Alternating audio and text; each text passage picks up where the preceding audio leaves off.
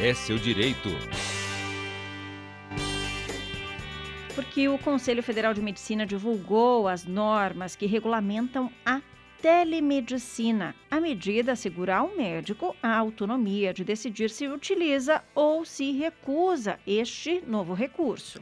E para entender melhor como vai funcionar essa nova medida, que já vinha sendo exercida durante a pandemia, a gente conversa agora com a doutora Renata Farrá, advogada especialista em Direito Médico e a Saúde. Doutora Renata, muito bom dia, seja bem-vinda ao nosso Jornal da Educativa. Bom dia, muito obrigada. Obrigada pelo convite.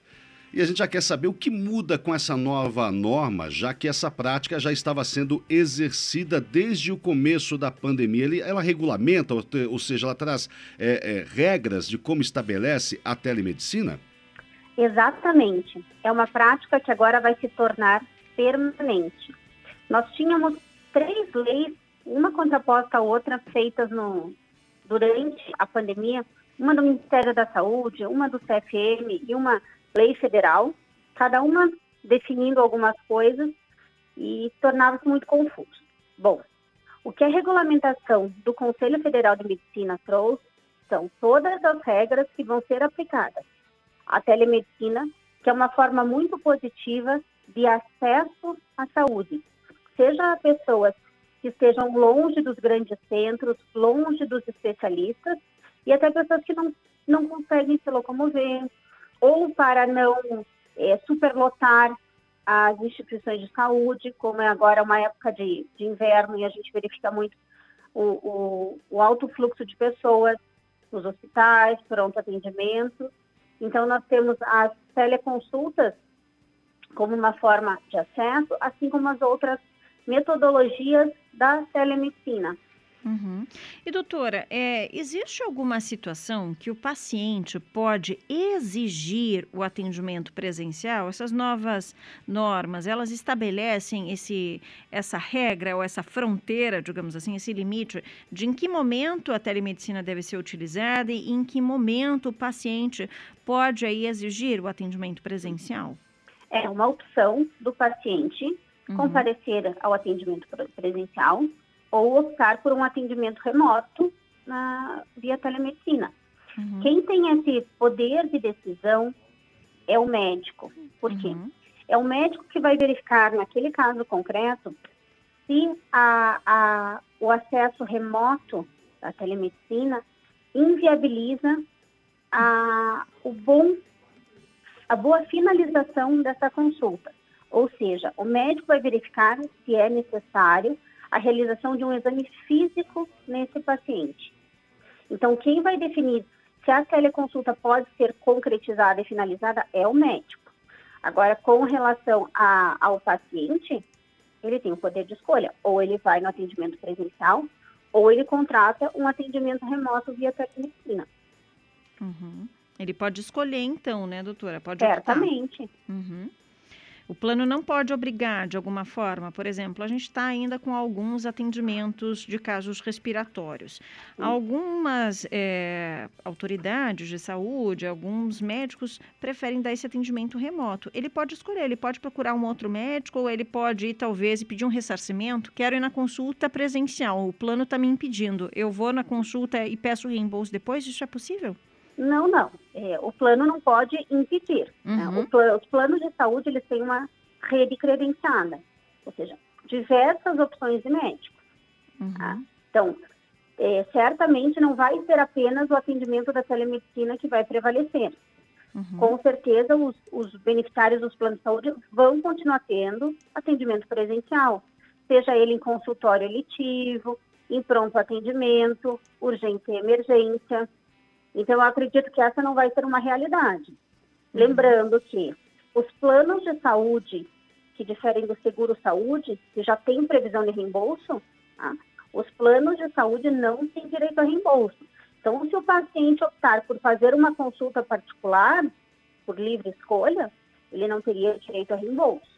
A regra é usar a rede credenciada, seja ela presencial ou teleremota. Entendi, doutora Renata. E assim, é importante para que todos que estão nos acompanhando nesse momento possam tirar as dúvidas a respeito disso, pois é, estamos falando de uma relação entre consumidor e é, entidades privadas, onde prevalece, é claro, o interesse é, da lucratividade muitas vezes. E os planos de saúde, se não fossem pelas agências reguladoras e principalmente pelas ações é, dos órgãos de proteção ao consumidor, eles teriam já é, ultrapassado algumas, alguns limites né, legais daí da legalidade. Agora, a questão toda que nos envolve aqui é, nessa questão da telemedicina, fica a pergunta se o, o plano de saúde ele é, é, insistir é, num percentual, porque alguns planos já têm colocado é, prerrogativas de, por exemplo, é, você pode ter o plano com 30% de consultas é, por telemedicina ou 50%. Isso é permitido? Já há planos fazendo até propostas a consumidores. Não, não. É, a regulamentação da telemedicina, ela não fala do atendimento pelos planos de saúde. Ela permite essa prática. Então, é algo que ainda vai ser regulamentado. Eu entendo que, havendo previsão, como em todos os contratos já tem, de consultas médicas, independente dela ser presencial ou por telemedicina, o plano deve custear. Esse tipo de limitação que você está exemplificando, ele é abusivo. O plano não pode determinar a quantidade de sessões, a forma de atendimento. Isso é abusivo e certamente a Agência Nacional de Saúde Suplementar não vai permitir. Uhum. E doutora, é, qual que é a dica que a gente pode dar então, né, para médicos e para pacientes que queiram utilizar este tipo de serviço? Há um direito específico? Quais os cuidados devem ser tomados quando a gente fazer uso dessa ferramenta que foi tão útil, né, durante a pandemia, mas que agora está diferente? Quais são os principais cuidados que a gente deve ter a partir de agora, então, com a telemedicina? Bom, nós temos que encarar a telemedicina como algo positivo, uma facilidade de acesso e sabendo que vão existir limitações de acordo com o quadro clínico de cada paciente. Então, na, no, no viés do médico, o, o, médico tem que fazer um contrato e um termo de consentimento com esse paciente. Tá? Ele tem que ter o prontuário e a guarda do sigilo e dos dados dessa consulta. Tá? Essa consulta deve ser remunerada. A telemedicina não pode ser encarada como uma consulta é, mais flexível ou menos séria, porque não é feita no consultório. Ela deve ser remunerada, o prontuário deve ser devidamente preenchido, o sigilo mantido. E se o médico, durante o atendimento, verificar que ele vai precisar fazer um exame físico, ele interrompe essa consulta e manda o paciente para um atendimento presencial. Então, nós não podemos ver isso como algo negativo, e sim, mas sim como um facilitador. Uhum. Tá certo. Em qualquer dúvida, né, sempre buscar o esclarecimento, né, doutora? É o melhor que a gente tem a fazer, não é mesmo? Com certeza, com certeza. E verificando que houve algum abuso dos planos de saúde, a reclamação na ANS pode ser feita, reclamação junto ao Ministério Público, nas ouvidorias dos próprios planos de saúde, se for algo relacionado aos prestadores, aos cooperados, aos credenciados, uma própria ouvidoria até para fim de fiscalização do plano de saúde.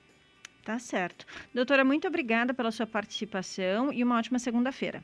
Igualmente, uma ótima semana para todos vocês. Obrigada. Nós conversamos com a doutora Renata Farrá, advogada especialista em direito médico e a saúde, que falou para a gente sobre a regulamentação da telemedicina aqui no Brasil.